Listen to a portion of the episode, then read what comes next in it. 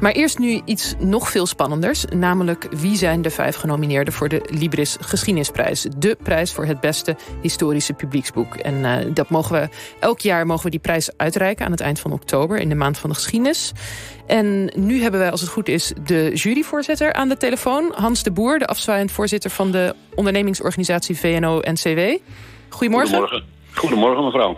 Ja, goedemorgen Hans. Uh, we gaan zo dadelijk horen welke vijf boeken dus gaan strijden om die prijs. 20.000 euro. Uh, eerst toch eventjes, uh, je bent nu voorzitter van zo'n prijs. Hoe, hoe word je dat? Is dat? Hebben ze je gebeld en gedacht en dacht je van nou, ik, ik hou er toch binnenkort mee op... dus ik heb genoeg tijd om te lezen? De boosdoener is Martin Sommer. Ah. Die, die weet dat ik een hobby heb in het lezen van geschiedenisboeken. En die zei tegen mij, ach Hans, je hebt toch niks te doen. Het zijn maar, het zijn maar dunne boekjes. Ja, ja. En, Maarten, en zo, ben ik erin, zo ben ik erin getuind. Ja, maar je had, je had er dus kennelijk wel plezier in. Want ja, Maarten Sommer, voor degenen die dat niet weten... Volkskrant-journalist en een van de mensen achter initiatiefnemers destijds... Uh, alweer jaren geleden voor die prijs.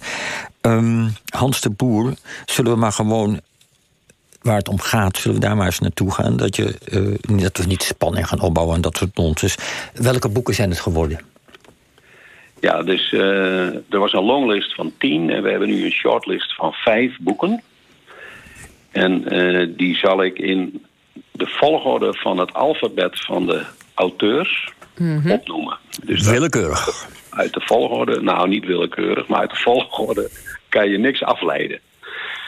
Maar het eerste, uh, het eerste boek op de shortlist is het boek De Hoeve en het Hart een boerenfamilie in de Gouden Eeuw. En de schrijver is Henny de Bruin.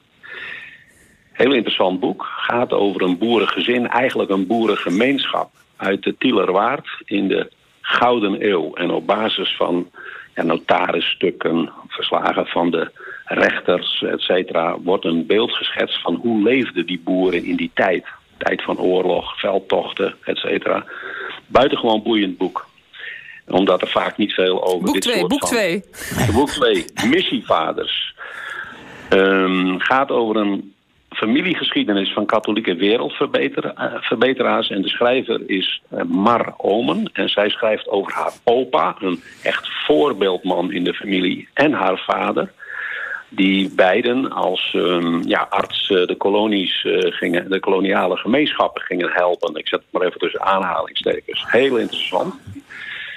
Hier komen boek we zo nog drie. op terug. Ja, boek drie, ja. Boek 3 uh, heet Liever dier dan mens. Uh, schrijver is Pieter van Os. En hij volgt het verhaal terug van een oude Joodse dame... die vertelt hoe zij als jong meisje in het ghetto van Warschau... Uh, geboren en getogen is en daaruit ontsnapt. En dan ja, de, de, de Tweede Wereldoorlog overleeft... omdat zij blond haar heeft en blauwe ogen. Ze heeft een Arisch voorkomen. Vierde boek. Uh, de kolonieman, Johannes van der Bos, volksverheffer in naam van de koning. De schrijver is Angélie Sens. En Johannes van der Bos is de man die zeg maar in de overzeese koloniën, uh, Indië, Suriname, Nederlands van Tillen, maar ook in Drenthe, denk aan Veenhuizen, ja, probeert om zeg maar ordenend daar een soort van organisatievorm voor te vinden. Johannes van der Bos. Uh, Angelique Sens, de schrijver. En de, het vijfde boek is van Eva Vriend. En het boek heet Eens ging de zee hier tekeer. Het verhaal van de Zuiderzee en haar kustbewoners. En behandelt de geschiedenis van vier families. Uh, Urk, um, Volendam, nou ja, zeg maar van die, van die vissersfamilies. Um, die op een gegeven ogenblik, omdat de afsluitdijk uh, er komt... een hele andere uh, ja, ontwikkeling gaan doormaken. Het, het boek gaat over marginalisering, maar ook over nieuwe sociale en economische dynamiek die ontstaat door die afsluitdijk. Oké. Okay. Hans, we vijf, houden het hier, we houden het hier geweldige boeken. Ja, vijf geweldige boeken. En ik moet heel eventjes... Ik kan niet onvermeld laten dat, dat vooral bij het tweede boek... Uh, uh, Jos naast mij enigszins opveerde.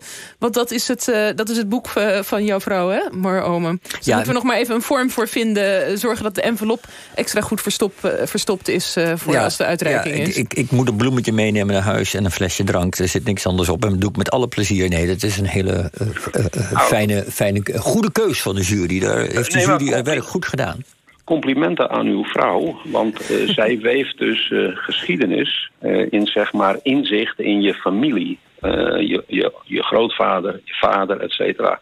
En dat, dat doet ze, want het is ook een publieksprijs. Dat doet ze op zo'n manier dat dat boekje echt pakt. Ja. Maar zij stond uh, nummer twee in mijn lijstje. En mijn lijstje was alfabetisch. Dus ja. uh, nee, Hans, dat is de duidelijk. champagne nog niet openmaken. Nee, zal ik, zal ik niet doen. Hans, even heel kort, nog heel kort even. Het valt ons op, verleden jaar waren vier mannen en één vrouw. En Ja. nu zijn het vier vrouwen en één man. Hadden jullie iets goed te maken of is het, zijn gewoon dit jaar de vrouwen de betere schrijvers? Nou ja, jullie weten dat ik ben de man die eh, zich erg druk heeft gemaakt... over het thema vrouwen naar de top.